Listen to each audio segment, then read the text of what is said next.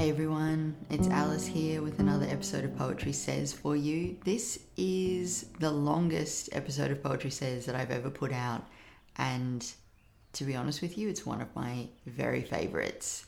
This is a chat with Antonia Pont, whose book You Will Not Know in Advance What You'll Feel came out with the Rabbit Poet series late last year. I got to go to her launch and it was amazing. Antonia read in response to poems that her friends had written that were bouncing off poems in the book. It was it was so so great. Antonia is one of those people writing poetry in Australia who you may not have heard of even though she has been working at this craft for many many years. Not only as a poet but an essayist, she also teaches writing and literature over at Deakin Uni and she is a yoga teacher. She founded her own school back in 2009. She's just one of those people that has a very particular, very special perspective on life. And you will hear that pretty quickly as we get into this conversation. There are so many quotes from this chat that I have written out in full because they're just so wonderful. Antonia says things like, you only want to lose yourself once you've got one. She talks about the vicious momentum of trying.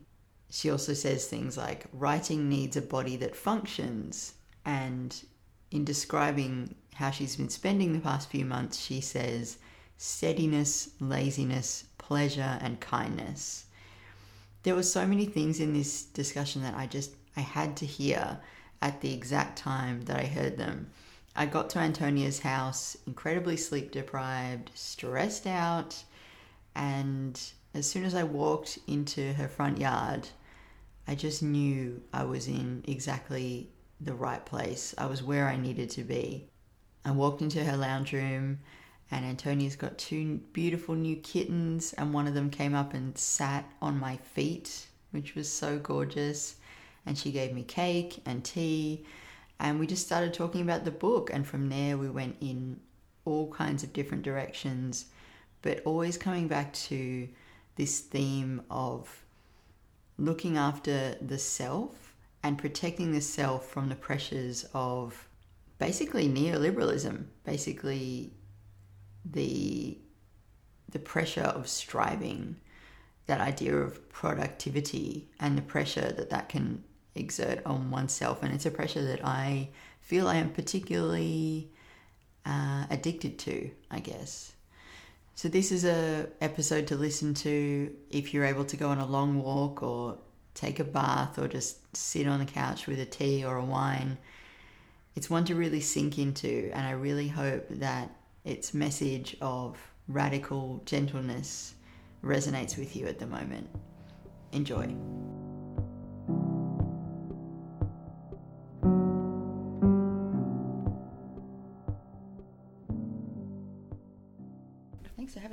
Thanks for the whiskey cake off the bat. Hey, no, that's uh, that's thanks to the lovely housemaid and oh. family parties on the weekend. So. Oh, that's always good. Yeah. yeah. But then, then you have the cake, and you're like, you're just like, if we eat all this, we'll die. We better give it to visitors. so thanks for helping out. it's a real danger, especially at the moment. That's right. No, yeah. Death by cake. Death by cake. Um, I would like to launch straight into talking about your wonderful book, if that's okay with you. That would be great. Yeah. Um, my first question is around the title. So the book is called You Will Not Know in Advance What You'll Feel, which on the surface sounds like an obvious statement, but as I was driving over here, I was thinking there's actually a lot in that. And I'm wondering if you would like to unpack how you landed on the title and what the significance of the phrase is to you. Sure. Um, I know exactly where I landed on the title. It was in the backyard of my German friend's Munich suburban house, where I was placed by my, my German friend who knew I was getting on a plane in the next, whatever, 10 hours and was like, I'll make dinner. You just lie on the lilo and relax and uh, which was a very kind thing. And sometimes there's those magical moments when someone just tells you to stay put, mm. and, uh, and just says stay there in this nice place with a nice sky. And a vegetable garden to look at and and wow. um, just just do that. And of course, you know, then if you're a poet, you're like, wow, I just find words are coming to me. I would better write something down, but it doesn't feel like work. It's not like you're working. So that's what a great that's, friend. That's where the words came from, and I guess I was at a difficult point, feeling kind of torn in a certain kind of situation I was in, and the suffering of that. I was using this phrase on myself to alleviate the suffering of that in mm. a way, mm. in the sense of saying, you're quite sure the feelings will be terrible, but you don't know that they will be terrible.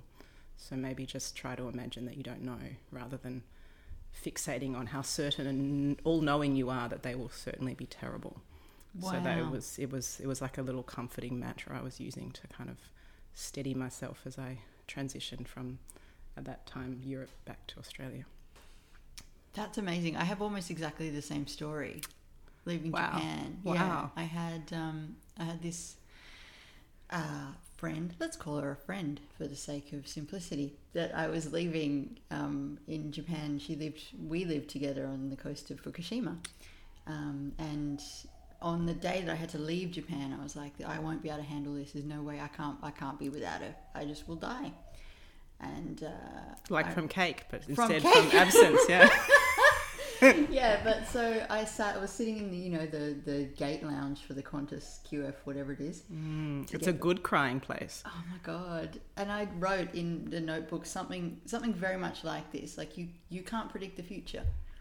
Um, you thought coming to Japan, you didn't know you were going to meet this person. So how can you then say that you know what's going to happen? The next bit. Well, yeah, but there's such certainty in that sort of deciding how you will feel, and it feels so immovable.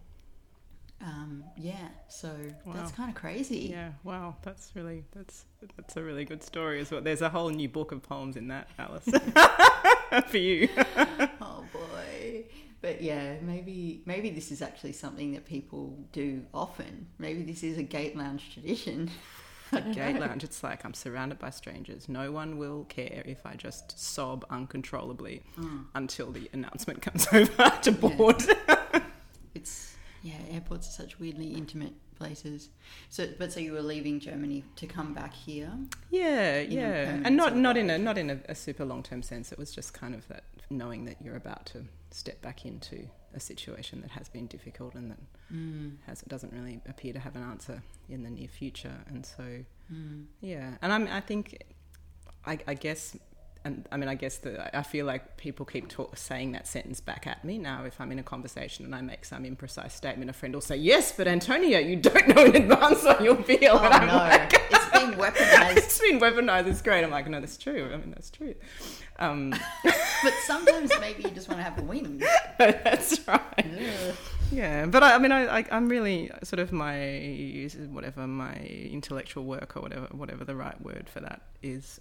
Um, is very interested in time and and in kind of notions of futurity that f- for now or you know in the last years have kind of gone via a certain reading of Nietzschean stuff and eternal return and and Deleuzean stuff about futurity and I, I guess you know I've come to see that pessimism is very imprecise. That's also a very cool title.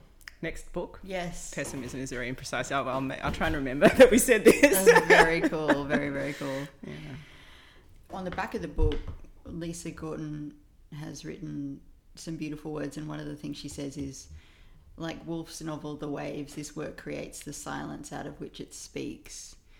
Um, and I was wondering what you think about that comparison. Like that's a pretty, that's a pretty big comparison to be compared to Virginia Woolf. Lisa's very kind. That's all I'll say. She's very kind. She knows how to do a good back book blurb, if, if, that's the right name for it. Um, yeah, it was very kind of her. I mean, it's. I was very touched actually that we didn't discuss my thematics or intentions around the book very much at all. Mm. So I was astonished and also not astonished, given it's Lisa, that her reading of it was so astute, or ast- well, for me, astute's the wrong word. Like it was so uh, harmonious with some of harmonious and yet extending and clarifying my own Mm. efforts in the work, if that makes sense. As if someone reflected back and I was like, I feel totally comfortable with that description and I wouldn't have been able to say it myself and yet you've said it and it's, it, it sits so yeah, so comfortably for me that that Mm. kind of emphasis about silence and, and time. It's like Yeah. that that is true. I don't I forget that that's what I obsess about most of the time and and the idea that the poetry would just deliver that to the reader even Yeah. though I'm not trying to write a poem about time or silence or something that Yeah. she yeah. she took that from it was it was very interesting and I guess it shows what what a very good reader of poetry is I think it was it was impressive Absolutely, yeah. I I've had that happen a couple of times. That people have read stuff and seen this theme, which I am actually obsessed with, Yes. but I'm so obsessed with it I can't actually see That's it right. anymore. that's right it's it's the Um, what do you swim in you'd never be able to name it if someone said what are you into you'd give them some random banal response about something else Yeah, and actually the, the main thing you can't see yeah. Do people ask you that question? What kind of poetry do you write? People sometimes ask you that.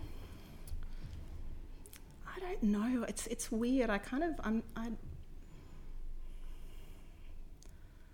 I don't know. Like I've written poetry for so long, it's it's almost embarrassing, really. And it's so, in, as in you know, like this this is my first book, so you know, in some ways, it's kind of embarrassing and appalling and delightful and all those things. But it's like it's so part of what I do that I actually don't declare it. You know, when someone's newer to something and they're Right, like, right. "I'm a basketball player," or Yeah, yeah, I'm, I'm doing whatever. into- you know, yeah. I do it with roller skating at the moment. It's like, yeah, I roller skate. I mean, as if like for five seconds. But the thing you're more new at, it's like you declare it more. Yes. And I feel like I. I mm. don't even. Sometimes people. Don't, I mean, my friends didn't. You know, have to have half of my closest people barely know that I write so much. You know, and mm. then I give them a book and they're like, oh, that's. Oh, that, wonderful! How interesting! You know, oh, poetry book. That's nice, dear, or whatever. And I realize I don't, I don't always say that. That's probably what I'm up to a lot of the time. Yeah. Mm. So that's my own, you know, lack of neoliberal nous. You know, not not Mm. self branding nearly viciously enough. Tut tut. Tut tut. Yeah. Um. Yeah. I was. But if they did, I mean, I don't know what. Yeah, what? Yeah, if they, that, I don't guess. I don't think people do ask me that question because I don't self brand effectively enough. it's a it's I think for any poet it's an unanswerable question. Um, I always Yeah. think if I did a PhD in poetry, which wasn't my PhD, that I'd be able to say it, you know, because then you've got three and a half years and you, mm, you your supervisor's telling you to clarify your lineage and da da da da. da. But yeah, that that wasn't my pathway. yeah, but also to what end? Like means the conversation can move on in the weird cocktail party situation that I'm conjuring up here. But that's about the only. Use It was a cocktail party for you. Well, for me, it was. Where was it? That's a good question. Yeah, some kind of weird, like awkward house party where you're kind of cold and there's only like stale corn chips or something That's exactly it. I'm always cold at house parties. everywhere. Yeah, yeah. Um, you mentioned the thematics, which is kind of where I wanted to go next, and there are there are quite a few that I want to delve into. I'll start with this one: eroticism. It's. I said to you when I emailed you about the book after I read it. Uh, it's a very sexy book, and it is comfortable in that eroticism and joyful, and there's even humor in that. I'm thinking of um, the poem "Octification," which I think is uh, very sexy and also quite funny. I take it as funny. Um, do you think that eroticism is off limits to poets? Is that a fair kind of generalization? Because I don't feel that I've come across a book this comfortable with that way of writing, with that theme, um, pro- probably ever. Hmm. Really, yeah. It's an interesting question. Um, I think I've been a cru- crusader for women having desire from a disturbingly young age, Mm. probably. Like to conversations with my mother at 11 going, I don't understand why sex is different from conversation. You know, some people you have conversations with and other people you have sex with. Why is it different? And of course, my mother was horrified and, you know, immediately concerned about her slutty daughter, um, who was speaking purely from the- theoretical bases at that, uh, at that tender age. But I think I think that statement's pretty sound. sound, but also, you know, she was like, yeah, but it, it is different, darling, you know, and I guess then you spend a lifetime working out how it's different and, and why and making, you know, tactical errors along the way or clarifying or nuancing that that that area in your life or Mm. that aspect of being a person. Um, I think.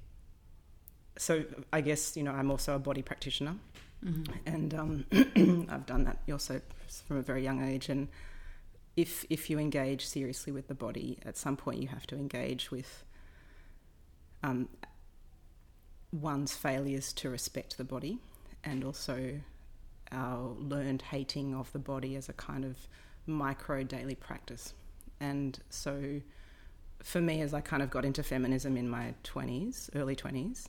Um, you know, at Melbourne Uni, I had this daggy body image feminist group where we might go away on weekends and do life drawing and I don't know, whatever, try and self care or, you know, do clumsy things because I kind of acknowledged that, that basically, you know, feminists had to kind of go, yeah, I'm not my buttocks, you know, to quote Kaz Cooke, a great, great statement, but Mm. also that that women then feel doubly guilty because they, they do want a different relation with their body and the body is this fraught site of, Mm. of stuff. Mhm. And so I think for me, like, there's something that connects that um, deciding to respect the body um, to a kind of eroticism that doesn't feed off the abject.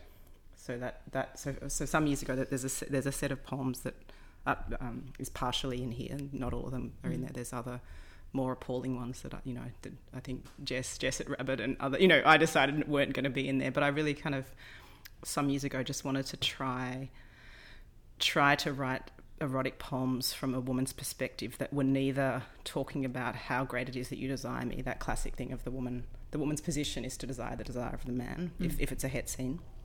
Or um or kind of to sort of celebrate an abjection, which is a, is a completely valid way to go, but it's not my it's not my style, I think. And it was Mm. just like, like you mentioned the kind of joy and the playfulness and and so I said, I'm like, can can I write a sexy poem? Because sexy poems are often embarrassing. Like they're just like, oh, eek, you know, like Pretty much you know- impossible to pull off, which is why I think this book is so bloody impressive. Because you, I never felt embarrassed.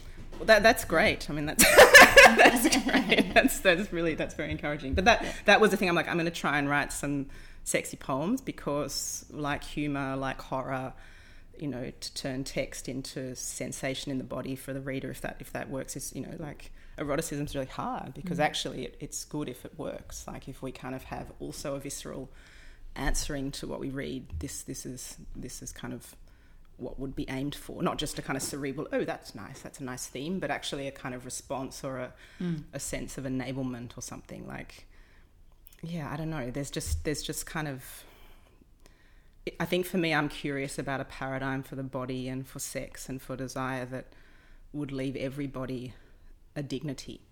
And Mm. that's not always the trade or something, or it's very hard to maneuver existing paradigms to make that happen. But that's, I'm adamant about that, which doesn't also mean it, it's particularly vanilla or particularly whatever, but a kind of, yeah, where, where is that? Like, what, you know, is sex about power, for example? You know, Mm. and I'm, you know, this sort of thing, like sex is always about power, isn't that Oscar Wilde's thing, whatever? Everything's about sex except sex, which is about power. That's Yeah, his kind of that classic, sounds that's his right, quote, yeah.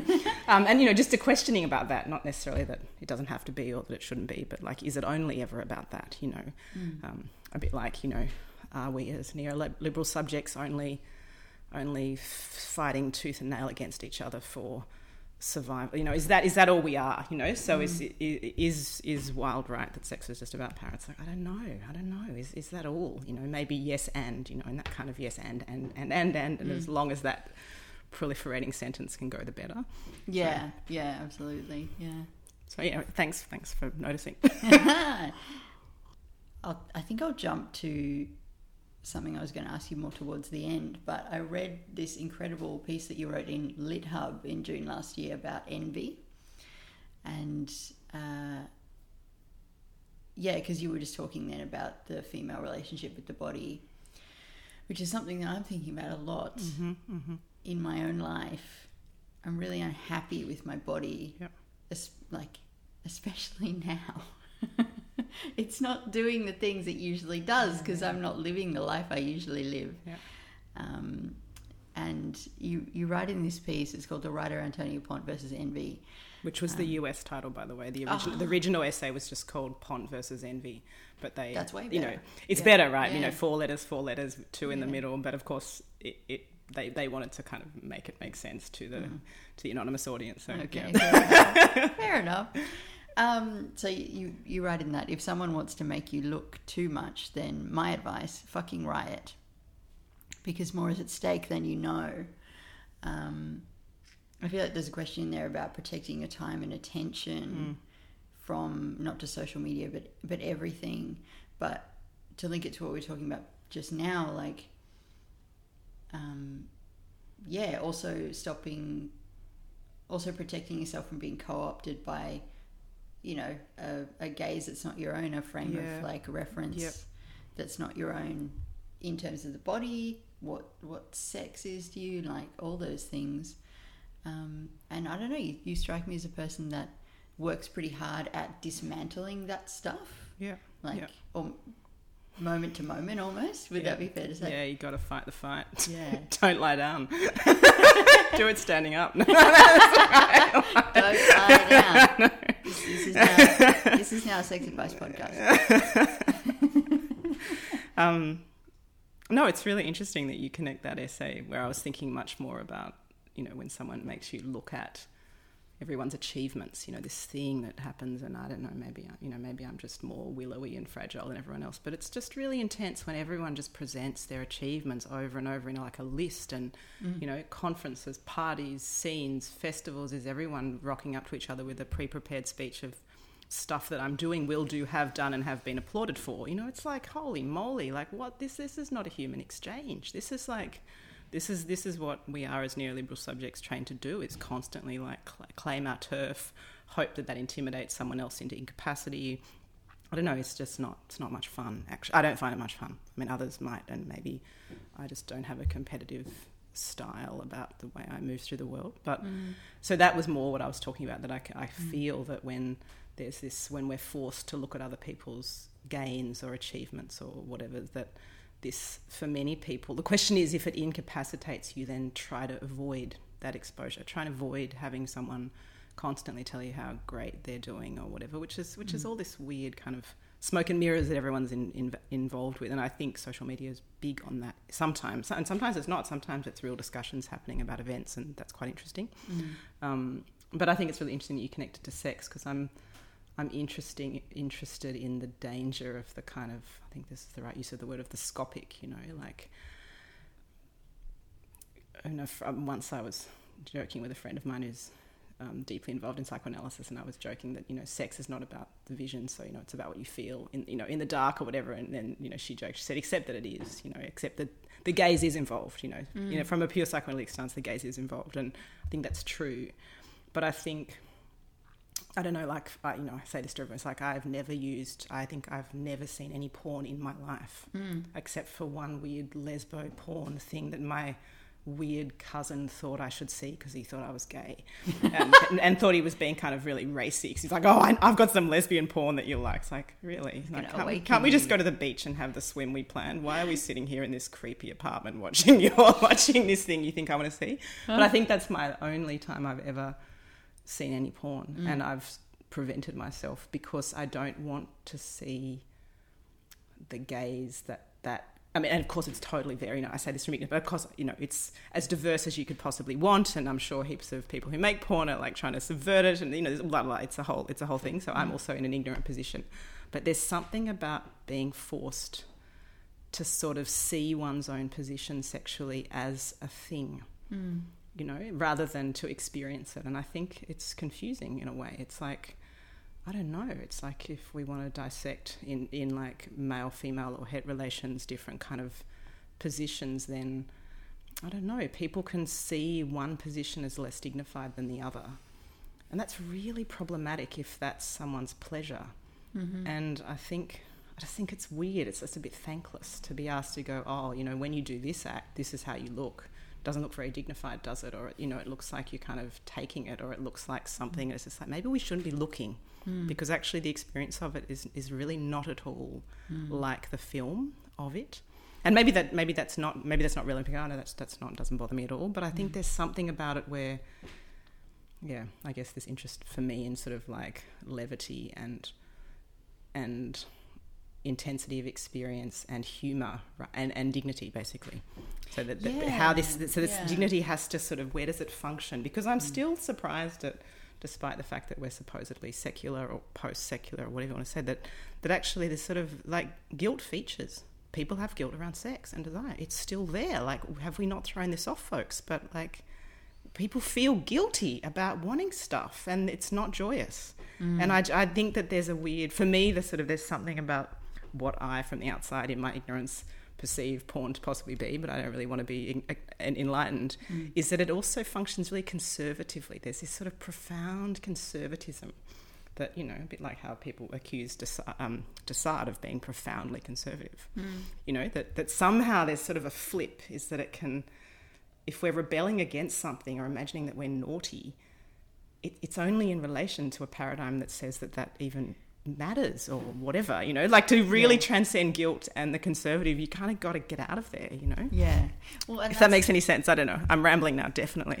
no, but I, I I love it, and there's so many there's so many things in there that I strongly agree with. But I think broadly that is what a poem like Octification. I might get you to read some of that for context, um, but also this book and your poetry in general. I feel like it does the thing that poetry is best suited to do, which is a fracturing and a um, uh, like it's that like Gertrude Stein, the difference is spreading. Aha. I've always love Ah, that line. hey, like wow, kind of, it's like finding, highlighting difference, allowing for difference, making things bigger, Yeah, yeah, less cohesive, yeah. and looking at things from multiple angles at once.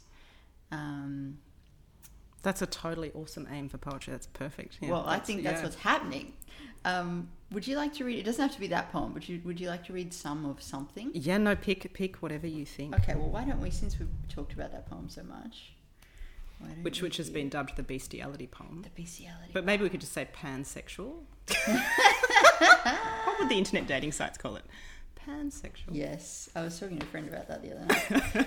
I don't know how I feel about that term. There we go. Yeah, Shall I read the whole thing and you'll cut it if you need to? Or go for it. sure, Yeah, I can even show you the book where. So it's um a, a big exhibition of um, shunga pictures, the spring pictures, which were kind of Japanese erotica delivered to housewives when they started their marriages. Was came to the NGV like some years ago. Wow. And so I've got a massive book of it, and cool, cool, um, cool. So there's just heaps of like there's always a voyeuristic aspect. There's always like a couple doing outrageous things with enormous with enormous body parts. It's hilarious. And it's so funny, they're funny. Mm.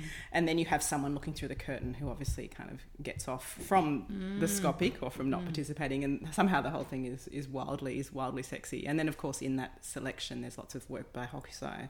And Mm. then there's this amazing, um, for, for listeners on the podcast, um, called Dream of the Fisherman's Wife, which is basically a woman having an octopus go down on her.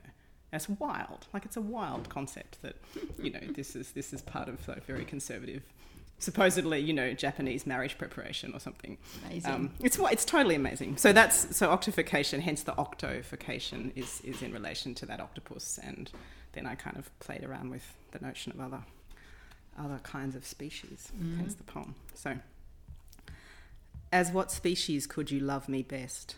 Hunt my pleasure most sweet precisely. Our wants unleashing bright ladder blips, pirouettes in the chains of full moon mathematics. As a smooth brown bear lumbering near on heavy legs through funk of the leaf rot, I'd curl my back to your hot plush belly, breathe your breath and umami fur, with your heart a far monster coming nearer and faster, building raw weather in my tiny ear.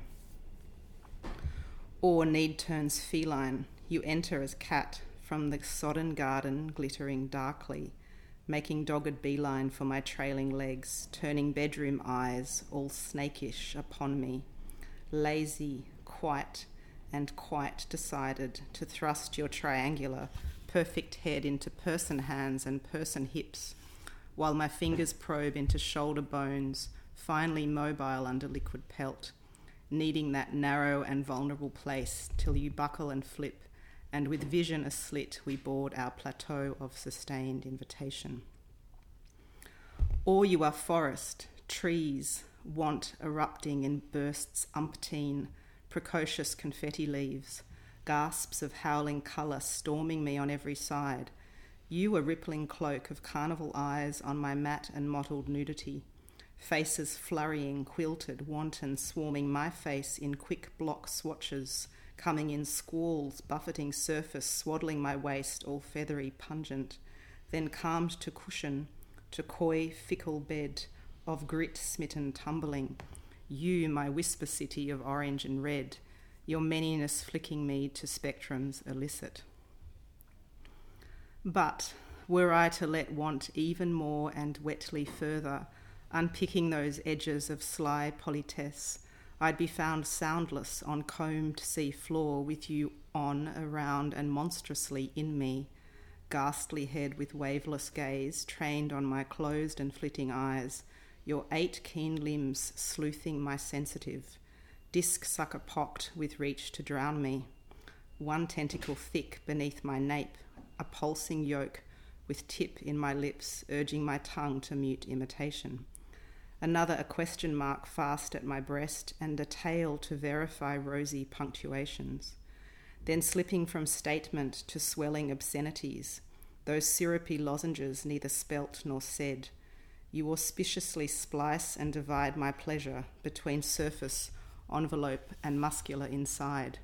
You network the folds, displace every shell, and artfully deploying my lush supine with invertebrate canny deftly unspine me. Whew. yes. Better get back to the tea party. Back to the Antics. tea party. it's really just like this cumulative um, effects that that poem has, and, and so many of them in the book do as well. Um, so that after you've read a few, you really do have to just take a moment and be like, should I read another one? I don't know. But I wouldn't want to give the impression that that all the poems are about sex or dealing with eroticism because you're doing so much other interesting and amazing work there. Um, I think another theme, if if we can try to draw one out, would be uh, a lot of the poems are like suggestive. They they use kind of an imperative mode or voice, but they're they're not instructions. They're more suggestions towards what I understand to be freedom, like freedom from the self, I guess. Um, I'm thinking about uh, the poem Inoculation, which ends no less and less and less. Um, and uh, there's one that feels sort of like a sister poem to that called Technique, which um, has the lines What counts is that you'll no longer be driving yourself off sanity's cliff. Anxiety will leave you like a troop of fleas, which is so good. um, yeah. I- Anxiety's so itchy, right? It's sort of an itchy feeling. quite yes very much so um yeah and and it strikes me that this is an area of this must be an area of interest for you trying to if we're talking eroticism the self is obviously there but to have a a degree of separation from the self and the ego um, seems like another important thing that you're looking into is that fair to say It's an interesting, it's an interesting thing to ask. Um, I've sort of, I mean, what's interesting is I've kind of, you know, I've been around enough left wing, hippie, whatever, non non Western, non Western interested circles, you know, in my in my good number of years to, you know, to have spent time around Buddhism and and and more importantly around people reading Buddhism and giving interpretations of what they think it means. Um, and so I, you know, I have my uh, equally, I'm sure, ill-informed take on that. So it's tricky when you raise this question of like getting, you know, the the, the role of the self. Um, this also, you know, you've asked me a question that kind of dovetails totally with what I do in my kind of intellectual work, I guess, and that's, I think, you know, if if one goes into certain lines of ontology, then, you know, the self is a pure construction, so it's it's buildable and constructible and therefore sometimes um, dismantleable, um, whether by choice or by, you know, by force. And so I guess I think a mistake that can be made is that you know you only want to lose a self once you've got one. And that's why feminism needs to be balanced with a kind of Boise Buddhism, which I find um, dangerous for women, actually. And, you know, we, it, it's, it's a work to make a self. So you don't just get one, I think. And, you know, one could go to Winnicott for that or to other, you know, people in psychoanalysis. And, um, and so I think what I've, what I've found in my kind of scholarly work is that, yeah, the self is constructed via repeated action and habits and you know whatever we like, the things that we do over and over at every register in our being. You know whether it's the heart beating as a habit to keep us alive, or the skin cells creating whatever, or or to get back to body image stuff, you know, the, the hateful things we utter under our breath over and over, you know, they, they build a self, they build a certain kind of flesh. Mm. You know, hate can build flesh, or it can unbuild flesh, or it can transform flesh, or bone, or posture, or whatever. And so um, I think I am interested in not taking the self too seriously, but I also, in my own practice as a feminist, um, you know, have spent years building one, building mm. one that was strong enough and stable enough to withstand, you know, the gusts of the world, you know, and I don't just kind of go, oh, I should just drop the self, or oh, I'm in this scenario, it'd be best if I'm totally compassionate and let the truck of life run me over. It's like, no, this is not what Buddhism is after. And I think in lots of ways, Buddhism kind of possibly comes from moments where the self was kind of simply more established and, you know, one was in communities and one had a sense of being loved, let's hope, or that one had a place. I don't know. Mm. So it's like to have a self, there's a whole lot of things required. And I think.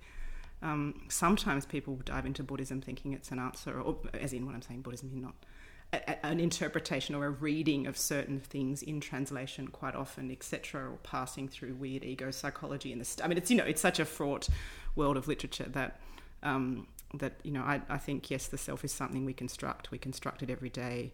We can make decisions around that construction. Not, not you know, as, as as Butler would say, not not arbitrarily. I'll do whatever I want, but mm. there's some wriggle room, and there's some things we may not wish to ramify. So we cannot ramify certain things and we can place intentionality in other ways. And we have to build a self, otherwise we fall apart and we feel terrible. Like that, that feeling of kind of existential or even ontological wobbliness, which is so horrible for me, is when I haven't kind of built myself myself well enough that day, that week, or that there's hostility around and I, I need to be stronger actually. Mm. So yeah, there's mm. there's the sort of freedom from those shackles. But weirdly, once you realize that you build the self, that it's not um, there in a kind of given way, that you've got both options. You've got build yourself better, you know, mm. and that sounds a bit neoliberal, but you know what I mean? Not, not in like wellness, blah, blah, blah, blah, self realization, blah, sorry, not all that. But, you know, build, build a sort of a, a kind of energetic stability in yourself, whatever mm. that is for a person. And know that, that it's also not fixed. Like you build it, you can you know, tinker. You can tinker around, and that's a sort of felt, a felt thing, not not a self that is a brand. No, it's not. So it's self, not identity, and that's very different. So I have very little interest in identity politics on that level. I guess it's just not mm. my bag, mm. you know, as much as it matters in certain historical moments. You know. This is crazily like exactly what I need to hear this exact day. cool. I, I've been doing, I think, far too much work dismantling what, as you're speaking, I'm realizing is a self that probably needed a bit more bolstering. Yep. Um, and I have been in those exact Buddhist circles, literal circles, mm. uh, where the feminine is totally maligned, totally discounted, and made very um, just pathetic, really. Ah. And, and all the women in the room are like, yeah, yeah, no, totally, because something something ego and it's just very surface level we, we need one yeah. and we need to know its foibles and yeah. we're also an unconscious creature and all those things are true but mm yeah, no, I've, I've been there. And I've had friends come and talk to me about how their relationship's going bad, how their partner's abusive, and how they probably just need to work on their compassion. It's like, no, you fucking don't need to work on your compassion. you need to work on an exit strategy. This is very different. Do not confuse your your registers of religious involvement or, you know, spiritual, spiritual misreading. Yeah. yeah. Misread poems. It's not that dangerous, but don't misread the, uh, yeah, the text. Yeah. Registers is, that's such a great word. I feel like that that comes back to yeah where I was sort of driving at before like um, yeah how these poems operate multiple registers at once. Um, I want to dive into talking about the last poem in the book, Mauerpark. Oh, yes. So I know when I wrote to you about the book, I, I mentioned that this was probably my favourite, and you said that it there'd been a bit of conversation around its inclusion. Um, it's got so many wonderful lines in it, and yeah, it's operating. It's all it seems to be set in, in a coherent time, but it's doing that pointing to other moments and, and things, and yeah, that looking from multiple angles at once thing. Um, yeah, I guess first of all, I'd like to hear about that conversation around getting it into the book, if you're willing to. Yeah, no, that. like it's what it's weird. Like I've, it, it's a very old poem. It's a Mm. really, it's like I don't know. I don't know. It's at least eleven years old. It's an old poem, and it's never been published anywhere else. So Mm. somehow, um, yeah, I don't know. It's like, oh, would Cordite want it? Ah, it's probably a bit long. Ah, would Meanjin want it? Eh, probably not. Eh, you know, just like kind of going. I, I don't know where I'd place this. I don't know who kind of has similar um, interests in who, who would I don't know. Just just that kind of sensibility and. I'm quite interested in a vernacular sensibility at times, more than maybe some of my poems imply, or you know, in terms of a lot of work that I make, it's it's been in the past very vernacular, and Mm. I don't know, you know, a love of Bukowski, you know, a politically incorrect love of Bukowski, or you know, other kind of particular vernacular works, I guess, and um, so in a way, there was something quite. Uh, I don't know, pedestrian about Mauerpark. You know, it doesn't. It, I didn't feel like I was doing anything clever. It was just like you know a labour of love. It's like there was this one day in Berlin and we were happy. But I mean, what better thing to memorialize, for lack of a better word, in a poem? Like, Yeah. yeah, the line in it that I loved so much was, "It's like there hasn't been a Sunday for years." Which is a quote, which was a quote from my girlfriend at the time, you know, just really saying, far out, you know. And, and the way a day can open up and feel utterly timeless. Mm. And then what one notices is how long it's been since we just, you know, hung out together Mm. with no agenda. Mm. I mean, it, it seemed, I think, when we exchanged that email, it was also at the start of the kind of pandemic lockdown. And I, to some degree, I sensed, as well as the horrors that have come along with that, which are not, you know, not to be uh, sneezed at in any way. But for some people, I've, I feel like this, this forcing of, of a slowing down, um, which obviously comes with economic austerity, which is no fun, has also meant that they could just take a rest Mm. just just maybe sleep a few more hours a night sometimes you know to Mm. kind of get off the adrenaline train that you know like we're we're we're, we're junkies on something that fries us from the inside and and and the economic conditions often demand that we fry ourselves from the inside and you know no Mm. one's quite sure how to get out of it but it's violent. It's totally what you were talking about before, though, in terms of that like performative listing resume type way of being. Like, and who's to say we don't need to maybe maybe we're in a we're in an economic system where if you don't do that you go under? Like no one's really sure. So you know people who do that are great scared to find people. no and people who do this are great people. They're my friends. They're people i love and know but Yeah. everyone's kind of compulsively feels like if they don't Mm. declare themselves you know fully it's it's this emphasis on productivity which is is the most it's like an incredible kind of um pervasive violent um imperative Yeah. that, that you, you if you don't justify your existence every second and if you and if you're in the arts you just do it in a different way to someone else who is a a parent or what everyone everyone is busy declaring that they are they are not resting ever you know? There's a word in German in the kind of Schotten, I think it's called Schottenfreude. Schotten, it's in one of the one of those almanacs by Ben Schott, Right, and it's um it's Schlafmachismo, you know, sleep machismo, where you, you just constantly go around letting everyone know um, how how much you don't bother sleeping, you don't need it, and it's modelled on Thatcher, who apparently just did that a lot. oh my god! You know, at the beginning of this, I mean, well, not the beginning, but you know, at a, at, a, at a crucial turning point in the neoliberal moment, you know, Mm. Thatcher was busy saying there is there is no society, there's only the individual. Mm. You know, this is we're only individuals. We're clawing each other's eyes out to to strive towards the happy life, which is just ahead. which, yeah, which somehow happens in a bubble, like, um, yeah, separate from all those other things. Wow. Yeah, again, this is all stuff. Did we stay on topic? Did we stay on topic? I'm not sure. No, and we never should. Okay, good, good. Because yeah, this is all stuff that I like before. Um, I keep thinking about what my year was meant to look like. ah, yeah. So, the week that I emailed you, I had a book launch, Yes. um, which didn't happen. Yes. Every People would have just listed their achievements at you. I know. uh, yeah, and every week I was running. Obviously, my um, I was co-producing an improv night, Yes. which was amazing and fun, but also deeply exhausting. yeah. And it, Um, and a wonderful improv night it is. My gosh. I mean, I, Yeah. I yeah, that that's probably the most painful thing to have had. If you're going to be exhausted, it might as well be for something that makes people laugh uproariously. This is what I think. Yeah. Yeah, yeah. So so it's yeah that there's quite a bit of sadness around that. But then so what I was going to do with the rest of my year was this month. I can say this Mm. now because I've just had a conversation to resolve this. But um, no, actually, last month May I was going to be doing a collaborative visual art exhibition with my best friend, Yeah. and we had the gallery books. And we Oh, were going, wow, so it was going to be launch Wow. Wow. um, comedy festival, visual art exhibition. Then I was going to Chicago to learn improv in America. So basically, my year was spoken for until September. Yeah. yeah. And all these things are wonderful, and I'm so happy to have had them. But Jesus Christ, when I think about that now, I'm like, what the hell was I thinking? yeah. Yeah.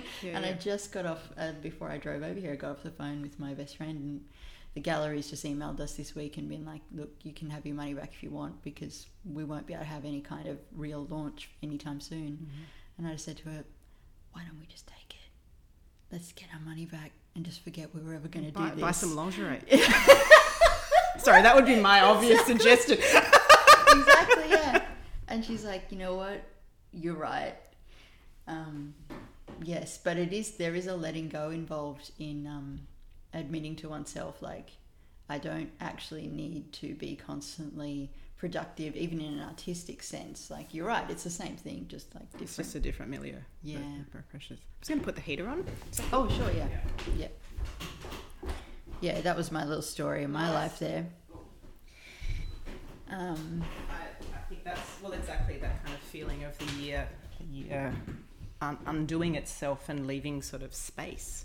It's Mm. fascinating, like just, just like some space yeah. to uh, to sort of float about in, and I don't know, like Yeah. water the plants and pat the cat, and I don't know, Mm. make make a whiskey chocolate coffee cake. So good.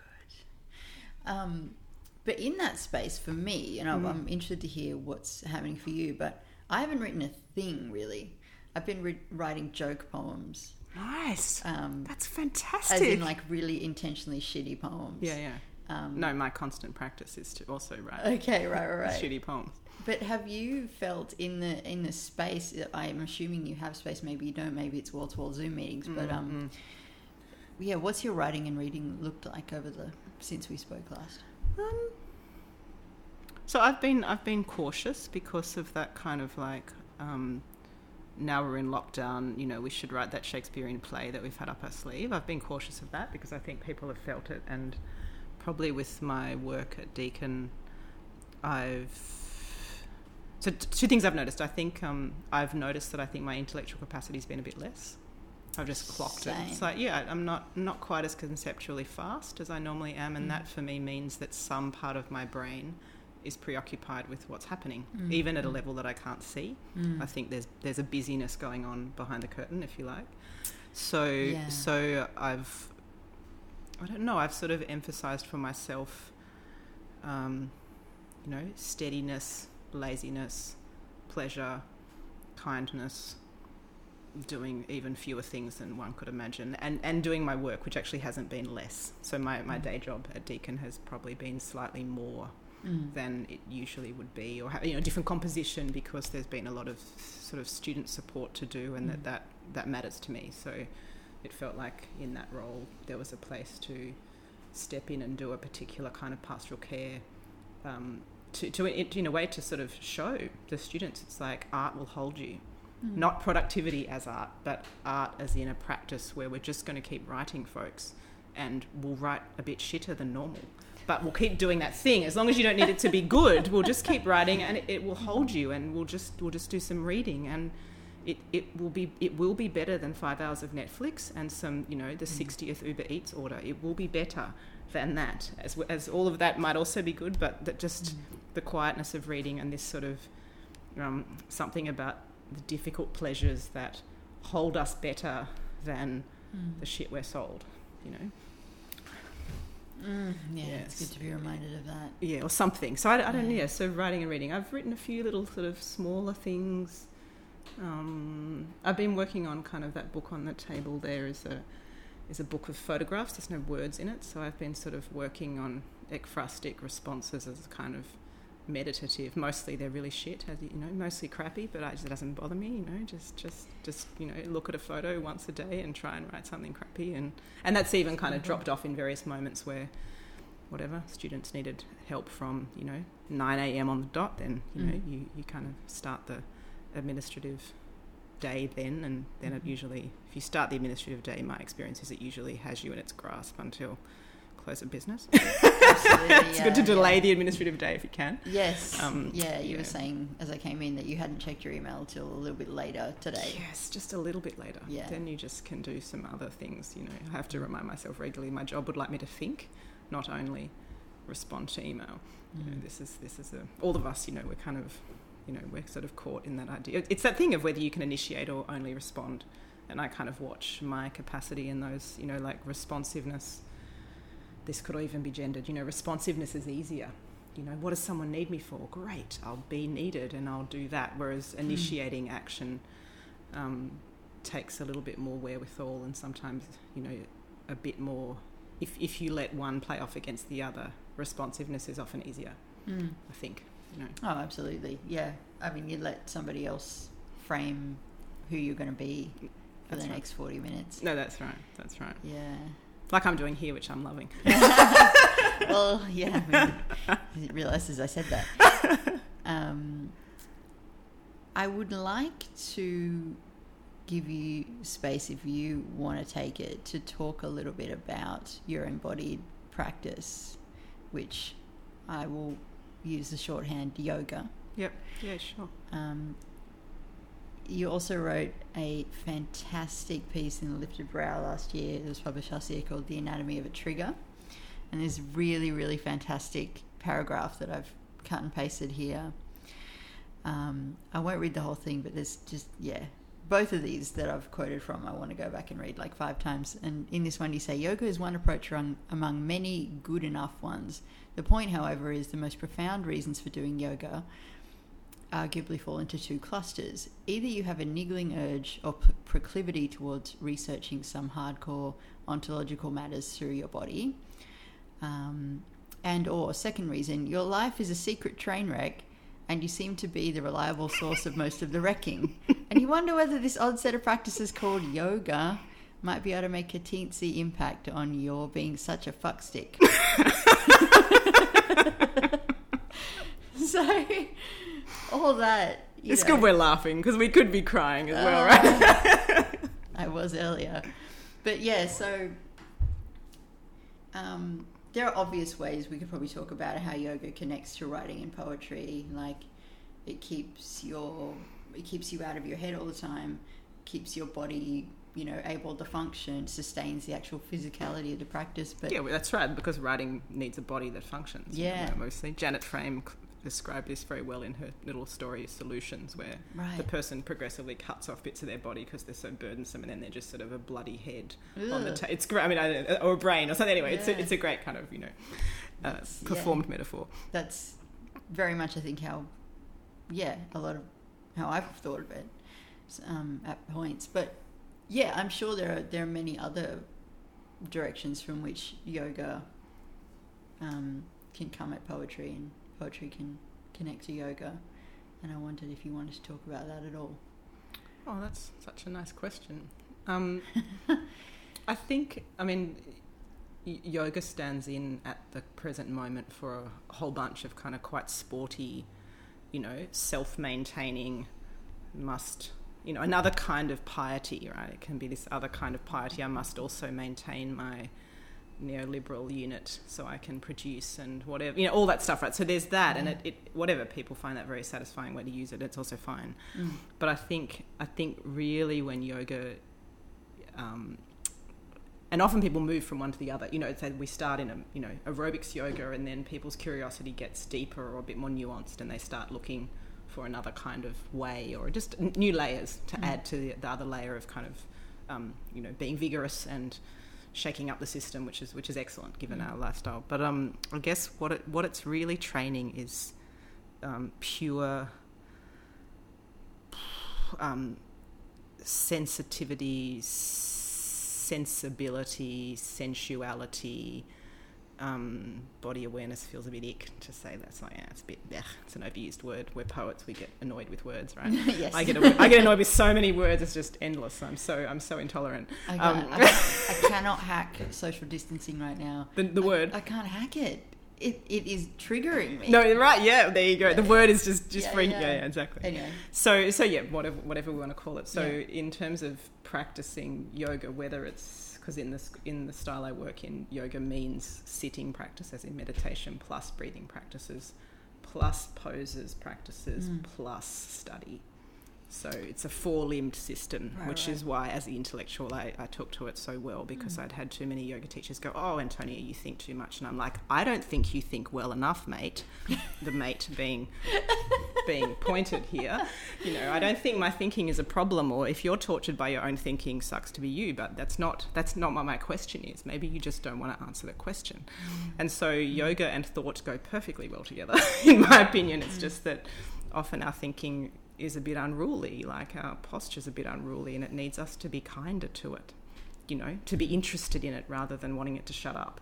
You know, like if you want your thoughts to shut up, like a toddler, it will not shut up, right? You can only listen better and be more patient, and the gems will come up through the, the thickets of supposed nonsense. You know, Mm. I think so. I think that I said recently to, to a bunch of yoga students on Zoom, of course, um, you know, that really when we meditate or when we do poses, we're just listening to ourselves more closely Mm, mhm. you know, with, with less of a um, an immediate shutdown or an immediate disapproval or whatever. And I think poetry isn't so different. It's that we have to tolerate ourselves on the page in a big, jumbled mess of banality and mediocrity. And oh my God, did I just write that sentence? That's just so shit. My God, am I, is that really me? But it's like once, you know, you and I know this, once, Mm. once you stop caring that the shit sentence is on the page, you just keep writing. And through that process of mostly a lot of rubbish comes some some sentences we like just you know a little phrase that we like well enough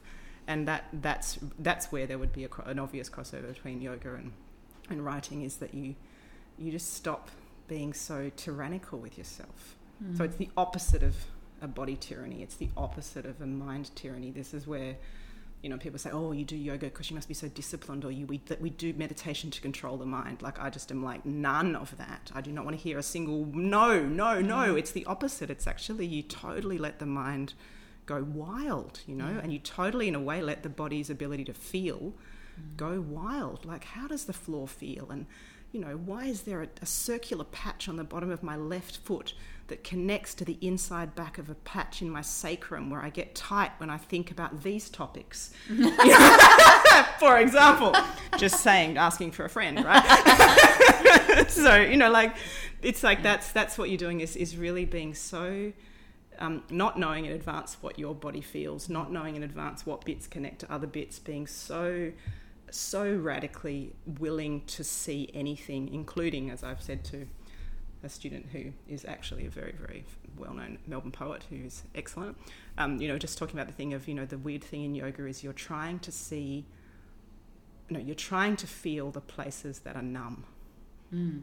Mm. What are you unwilling to feel? One of my favorite. Yeah, but like it's says. so you know, like yeah, what? How do you, how do you kind of, um, how do you, how do you feel what isn't there? What Right. doesn't what doesn't show, right? How do you feel that part in your back in which Mm. you have no sensation, so you Mm. don't even see it? You're blind to Mm. that particular patch in your back, Mm. you know, and for you know the way that that connects to places we've shut down because whatever there was there was trauma there was bad times someone did something to us in that place and we don't want to think about that place anymore so we just blanket, Mm. you know, and that's in a way yoga is often about feeling what can't be felt. Or, and I think writing is no different. We're saying the unsayable, Mm. if possible, or bringing that to expression as best we can with all the clumsiness. Or Yeah. Yeah, or at least making space. Yeah, possibility, broadening possibility. Um, what is the Emily Dickinson thing? I live in possibility. Is that it? I don't know. I'm tired. Um, You're doing great. uh, yeah. Thanks for the such a- question. No, thanks for the question. cool- It's such a cool parallel. It's such a cool parallel. I'm really glad I asked because that is it's exactly the same thing, really, isn't it? Yeah, just making. Well, I think both fields can have the impression from the outside, from non practitioners, that it's about control, um, discipline, Yeah. da da da. And it's like, Mm. no, it's it's full anarchy inside. You know, so there might be the sonnet form for sure, but within that form, it's it's like anything goes. Or Yeah. you know, you're sitting in meditation and your face looks calm, but inside, you know, you're killing someone with an ice pick. It's like it's fine. It's fine. You're not killing them really. You're just imagining it, and that will help you listen to yourself better and work out what on earth is going on Yeah. in you in your experience blah blah blah and that that's pretty cool i reckon It's so cool, and it's such a it's such a process of turning the ship around and talking to people when they first approach these things. Mm. Because I have meditated for about ten years now, and sometimes people will ask me, or they'll say it's it's the same phrase, just different words. Basically, like I can't meditate. My mind is too unruly. yeah yeah I can't write poems. I don't get it. I don't get poetry. yep And in yep. both cases, I'm just like, you're not meant to have a, a mind that's tame. You're not meant to get it. yep Um, that's right but that that- that's not a satisfying thing to hear. for, for people beginner. approaching those no that's true Yeah. that's that's true i mean that's why there's sort of some anchors offered in both scenarios i guess or you Mm. know it's you know procedures for writing are, are wonderful things you know like just giving Yeah. someone a procedure is awesome and Yeah. And I guess, you know, yoga, in, in a way at the start, people kind of go, oh, it must be about getting the poses right. And you're like, yes, yes, of course it is about getting, of course it's about getting the poses right. Let's do that for a while, you know, when of course it's kind of not really. Yeah. Um, yeah. It doesn't, and it doesn't matter how, you know, I'm very, very proud that in my, in my yoga school, there's, you know, lots of folk, I don't know, quite a few folk over 65, you know, Mm. like starting. And it's like, that's right. They're never Mm. going to get heaps of poses right, but Mm. like they'll be really good yogis Mm. because they're just a lot wiser than all of us. Yeah, that's right. That's right. Oh god, yeah, yeah. I've just recently started moving into spaces where there are um, majority people over sixty, yeah, awesome. and yeah, it's like just oh, there was such a I didn't realize how how hungry I was for that. yes. I was just so like it was just missing. It was a huge void in my life having that kind of experience, like people talking from that kind of experience. But yeah, in the yoga studio, I am surrounded by ladies in their early to mid thirties in beautiful tank tops, So yeah, that's, that's and they look great. I like to wear. Them I think I like to wear Target pajama bottoms. You know. yeah, I, I really need to try one of your classes. Um, I'm wondering if you'd like to read another poem. sure. Do you have a? I think it's your choice, and you can also look at the poem list of names because it's hard to remember all of them. Um, I have a note here about black and white photo. Oh, If you want to read that one, sure. yeah. Also a very old poem. Yeah. It's that thing where people point to your older work, and you're like, oh, what about the new stuff? Okay, black and white photo, which used to have another title, which was Meteorology has always been an inexact science. oh, that's cool too. Which is, uh, yeah. Hmm. It's getting late here in the suburb that reminds one of light and blindness at the same time. The trees are quiet and fragile in the snowed in quadrangle and that house, whose purpose I don't know. The best thing about snow is that it turns your life into a black and white photograph, as if what is happening now is already memory and you are looking at it safely from a distance. I have never eaten reindeer rissoles before and am experiencing other things for the first time. crowds all around and hustle and bustle of the Mensa, arrogant man opposite us with newspaper.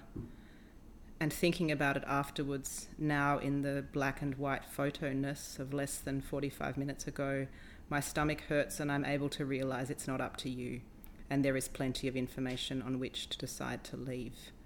I can now make decisions which are right and which I don't necessarily like. Perhaps this will be remembered as one of the advantages I had in being so much older than you. And I will miss very much the blonde wood of the desks, the green overhead lamps, the quietness around and in my mind. I would mention your temples, your sweat, and double teeth moons on my shoulder skin, but I'm savvy now to sentimentality. It's possible that in the next days we will eat with the French and take a sauna with the skinny, funny boy. With less time remaining, I will think differently about everything, listen and feel like a guest and tourist again.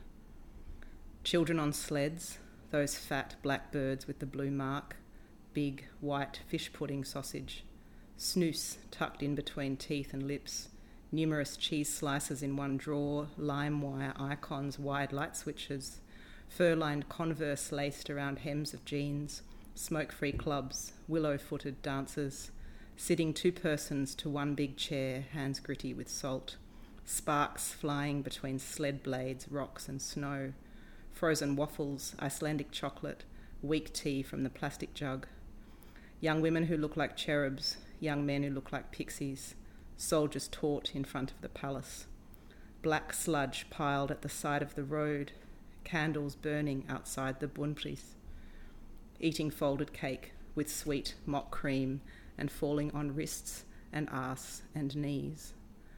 When it's black outside early, whole walls can turn into mirrors and leave you sitting with only yourself to look at. Between our two cities, there are two letters in common, and it's not enough. What with all those stark kilometres, all those degrees of Celsius? There's only room at the end for streetlights to come on. I will make my way home without slipping in the dark. Thank you. Yeah, again, that poem I feel does that amazing thing of being in multiple points in time at once. You're in the moment of deciding to leave, you're already gone and looking back, you're already in memory, um, you're slightly further, like 45 minutes on in, in that day. Um, yeah, it's just pointing in so many different directions and it feels that all feels really natural to me. It feels like a very coherent and strangely linear poem, even though it very much isn't if you actually look at it. Um, yeah, I mean, if we didn't have poetry, I don't know how we would how we would do that thinking. This To- is true. yeah. This is very true. Yeah. Like yeah you, you need that ability to kind of move around in time even in a small way like yeah Yeah, there's a there's a, it feels like for me that there's, there's a certain justification that poetry um, excuses us from. You know? right yeah You know, there's something I don't have to justify there in a way or make coherent Mm. entirely, or the Mm. the edges cannot quite line up, and the not lining up is is part of the pleasure. Mm. You know, the kind of it's like a it's there's something more wabi sabi about the way the things don't don't fit, and thank God they don't fit because tidiness is kind of so diabolical, or you know something about that that that everything becoming just Mm. just right is is where we never want to be. I think. Mm. Yeah, yeah, because I read that poem as a poem of, um, yeah, leaving, separation, and I think in traditional narrative, those separations are always very definite, uh, complete. There's never any going back. There's never any sending someone a message while you're on the train that you just got on. Said goodbye. There's never any like you know um, deciding to leave and then going no no how could I possibly um, yeah again like we just we need poems like that to to like yeah bring bring that truth onto a page in, into experience to, yeah, to stop the knowing being too like you know what's the word deafening you know that we, we Yeah. we're, that we we're sure that we know what we're going to do and Yeah. Yeah. Yeah. Yeah, surety being a sort of prison, even though it feels like safety. So weird. Why It feels like safety. This in year six. what's it yeah i know well it, it feels like safety and yet it i don't know it like, like dooms us Mm. it dooms us to a small set of to a small set of um, yeah unfoldings or something like that i think Mm. that's because for me in terms of the way that you know we all kind of limit and sabotage our lives along with a kind of self we're sure we know or that others have told us that they know or like that that just slightly just slightly drawing back from from that kind of self like a self where we're we're certain it's done and dusted or something that Mm. like the possibilities for i mean you know you, you mentioned earlier about you know about your body and whether it's doing what you want to do i mean this this is this question of like of like the ages we live through and I, I do feel that there's these scripts for a way a life should unfold, which are also wonderful. And if, if one finds happiness in those rhythms,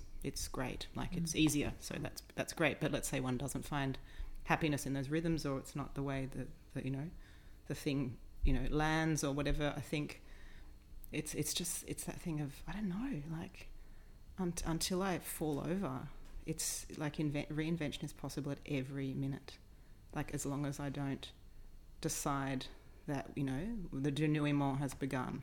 It's like it, ha- it, ha- it hasn't begun. Nothing's begun. You know. Oh man, I'd fully decided that earlier today. um, totally. Let's undecide. Um, there's a there's another line in the in the last poem before the coda, which I think relates to this, where you say, "I could have once turned something into poetry, but shouldn't poetry be that thing which turns the writing person into words?" So instead of a closing in and a delineating, there's a fracturing and exploding, um, and yeah, so much like that's such an important kind of gentleness, like such a relief in that, you know. Jeez. I'm trying so hard for no reason. I don't know why. This is- this is well, I so- do know why. But yeah. Well, I mean, also momentums of trying or inertias of trying or effort. Like this is what I do know from from like my study of practicing and and like theoretical work I've done in Mm. the area. A manuscript that you know it will get published as whatever at some point, which will be exciting. Cool. About you know, but a heavy theory, you know, unreadable, unreadable for sure. good, good. Um, but this idea that you know, like um, one of the one of the yoga texts, uh, Vachaspati Mishra writes that it talks about th- this effort that we have to drop. A dropping of the natural effort is Mm. what is advised for yoga poses, which is very interesting compared to like, yeah, work it harder, work to the burn, whatever. Like we're we're trying to drop the natural effort, and mm. so he he kind of unpacks it and says, so this suggests that it's like in order to relax, in order to realize that we don't need to try so hard, it takes a minimal amount of effort to notice that.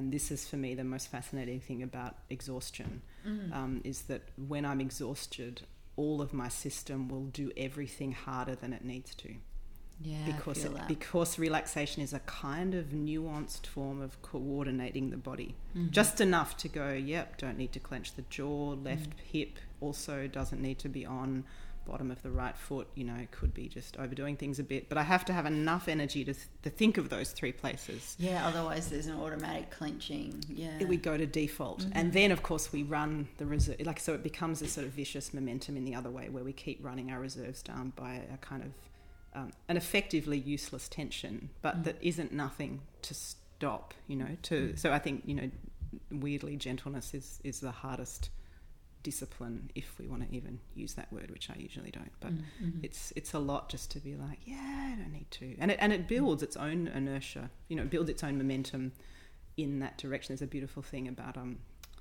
the kind of um the samadhi mind that my yoga teacher talks about, which it says um samadhi is also a samskara. So amazing, right? So for for people outside the vocab of like Buddhisty stuff, that you know, samskara are like little um, you know grooves. Let's say grooves in our in our style of thinking or in the movements of our thought or our being or whatever, and you know, we gouge if you, if we constantly go, you're really shit, you're really shit, you're really shit, whatever. That's a little samskara that mm. gouges out deeper and deeper, and then it forms its own eddies in our system and diverts, you know, diverts the way things move. Mm. But it's just beautiful to sort of when one meditates a little bit. Or, or, or relaxes a little bit, that's also a samskara, and it too builds its own groove and that that's a sort of very I don't know it's a very it's a nice thought of solace to be like yeah when when I do have a moment to be gentler or mm. to let my mind just ramble about like an innocent you know puppy dog in a paddock you know happily sniffing different things then that's also a kind of it's got its own um, thing that kicks in and keeps running mm. and that's mm. sort of heartening or something for yeah, me at least like it doesn't always um, snap back to like it's not a natural state to be negative and clenched and self-berating like I don't think so. Yeah. No, that's there not... either is as natural as the other. Yeah, that's really cool. Um, I was wondering, as like a wrap up question. So I, I feel a bit of a fraud because you've you've mentioned a lot of theorists in this conversation, and I've nodded and said mm, a lot, but uh, no. very few of these people actually have anything to do with um, because I just I yeah I just don't know their work very well, and I'm wondering if you could give me. There's a lot to read in this life, and we only have so many hours of the day. it's brutal. Um, I'm wondering if you could give me a couple of like three things I could start with, like if I were to try to apprehend where do I where do I begin with the oh. theory. Oh. Um, there's a very accessible set of Deleuze lectures online that, oh, cool. are, that are Deleuze, um, Gilles Deleuze, the French philosopher who who died. I should know when he died, but around the around the turn of the century, I think. Um, yeah, that's my ignorance. Everyone can Google that, and I'll be wrong. Um, no. Anyway, but he he has, you know, of course, he has some big books, and you know, they they can seem very impenetrable and and in lots of ways. For me, one has to read theory by just assuming that you're wandering around in the dark, bumping into stuff, you know, knocking lamps off tables, and like that's just how it has to be. And I think that's the only difference between people who read theory and people who don't read theory is the people who do read it are used to being completely bamboozled and just go, I have no idea what's going on, but I'm just going to read another couple of pages. Yeah, like yeah. I have really no idea what's happening here. That's so great. no, it's, it's really what it is. And mm. um, but but so he also, of course, was a teacher and a lecturer at mm. university, and so someone who I think is still totally anonymous has transcribed um, his lectures from recordings, and oh, there's amazing. gaps and there's bits you can't hear and whatever, but they're online and they're typed up. Um, awesome. And so there's heaps of them on various things. So he's got a big lecture about um, Immanuel Kant, which mm-hmm. is a really um, great, you know, pretty hard philosopher to read. And so just a kind of welcoming, kind, mm. like really pastorally warm. Here, let me hold your hand as we enter into this mm. tricky area of thinking, and it's really, you know, a history of ideas. Actually, it's not, mm. you know, it's not contemporary philosophy. It's just this was once thought, and we've built on that and adjusted it and whatever. And then there's another lovely lecture that you know people who read Spinoza would not necessarily agree with Deleuze's take on Spinoza, but um, a lovely, a lovely lecture about him, which is mm-hmm. very practical in the, in the sort of, you know, the Spinozan idea about um, that joy is our experience of the increase in our capacities. Mm. And that sadness is our experience of the decrease in our capacities. Mm. And for Spinoza, it's ethical to pursue joy you know, and we experience joy when we can do more and not less. Mm. And so, you know, so Deleuze unpacks this in a kind of playful way, and he talks about addiction. He talks about, you know, Nietzsche's relation to Spinoza and whatever. But it's it's kind of chatty, and that that's really nice because you kind of get the voice of someone who's like, oh, you know, he's he's not a well, you know, I don't know what he's like, but like on on the on the page here, he's not a snob. You know, he's not he's not trying to shut anyone out of these ideas. He's he's genuinely going, look, you know, it's a bit hard, but let me help you, and it's possible. And yeah. I don't know, I, I kind of, I guess I'm like, you know, I, I think there's a statement by Badiou about, you know, communism is elitism for all. and I really, I don't know, I love that notion that Mm. it's egalitarianism shouldn't be about, you know, we'll all wear grey clothes and drive bad cars and, Right. and eat grey soup and, you know, there'll be no art or dancing. You know, that this is the kind of propaganda from the West. You know, Mm. it's like that egalitarianism means that nothing good will ever happen because only, the only good things that come are when we're all, you know, scratching each other's eyes out Mm. to go back to our very start. And so this idea of actually it's when you know everybody gets a chance to read some books sometimes, Mm. to make some art, which um, I remember hearing in a, an Indigenous panel years ago at a at a conference. Someone just saying, and like, but basically, our people just worked out how to survive on enough food, and then we basically had parties and made art. You know, like it was a good deal, and then when then we get this, you know, where everyone's sitting in traffic for two hours a day to get to a job that they hate, so they I don't know, so they can go to the Gold Coast. Yeah, like, oh boy. I don't know. I mean, I, that was that was my memory of this Indigenous panel. That's but I was like, yeah, good point. Really good point. Yeah. Um, yeah. Yeah, that's awesome. Um, I'm wondering if you might want to read a poem to round out, but maybe we should wait until. We can wait till. Which one? Which one? What's what fits? I will leave it up to you. Although I do, I, inoculation has that beautiful last line, so that would be my suggestion. But any, really, any would be totally fine. Inoculations. You've got such a good memory. No, I'm looking at my notes. yeah. All right. Thank you, Alice, so much for this opportunity. It's Uh, been so thank fun. you. It's been This so is- fun. I, I can't thank you enough on so many different levels. Thank Maybe you. every conversation should have microphones to just keep people on track so they can't just ramble off too self indulgently, and then we'd have really great catch ups with everybody. That's All right. Inoculation. Soak your head in the sun swathe till its sugar seeps in slow. Inoculation against daft other sweetnesses. Palpate in ongoing dark a proper light. Know to move at it, to place a foot without reluctance. That public contriving. Nobody sees anything, so. Go now at once, step aside from custom's squander. On a high rock sits avian time, watches tirelessly our dense sea, learns new palettes of impermanence, vast vacant colour, the systoles of luminosity, temperature's paradox. Your head, oceans, hunt loneliness like a blind creature, skimming the carapace backs and submerged frowns of burnt volcanoes. Shoot the slow dark slowly into your own slowness. Meet in molasses depths a sating, dire, and terrifying health. No less and less and less.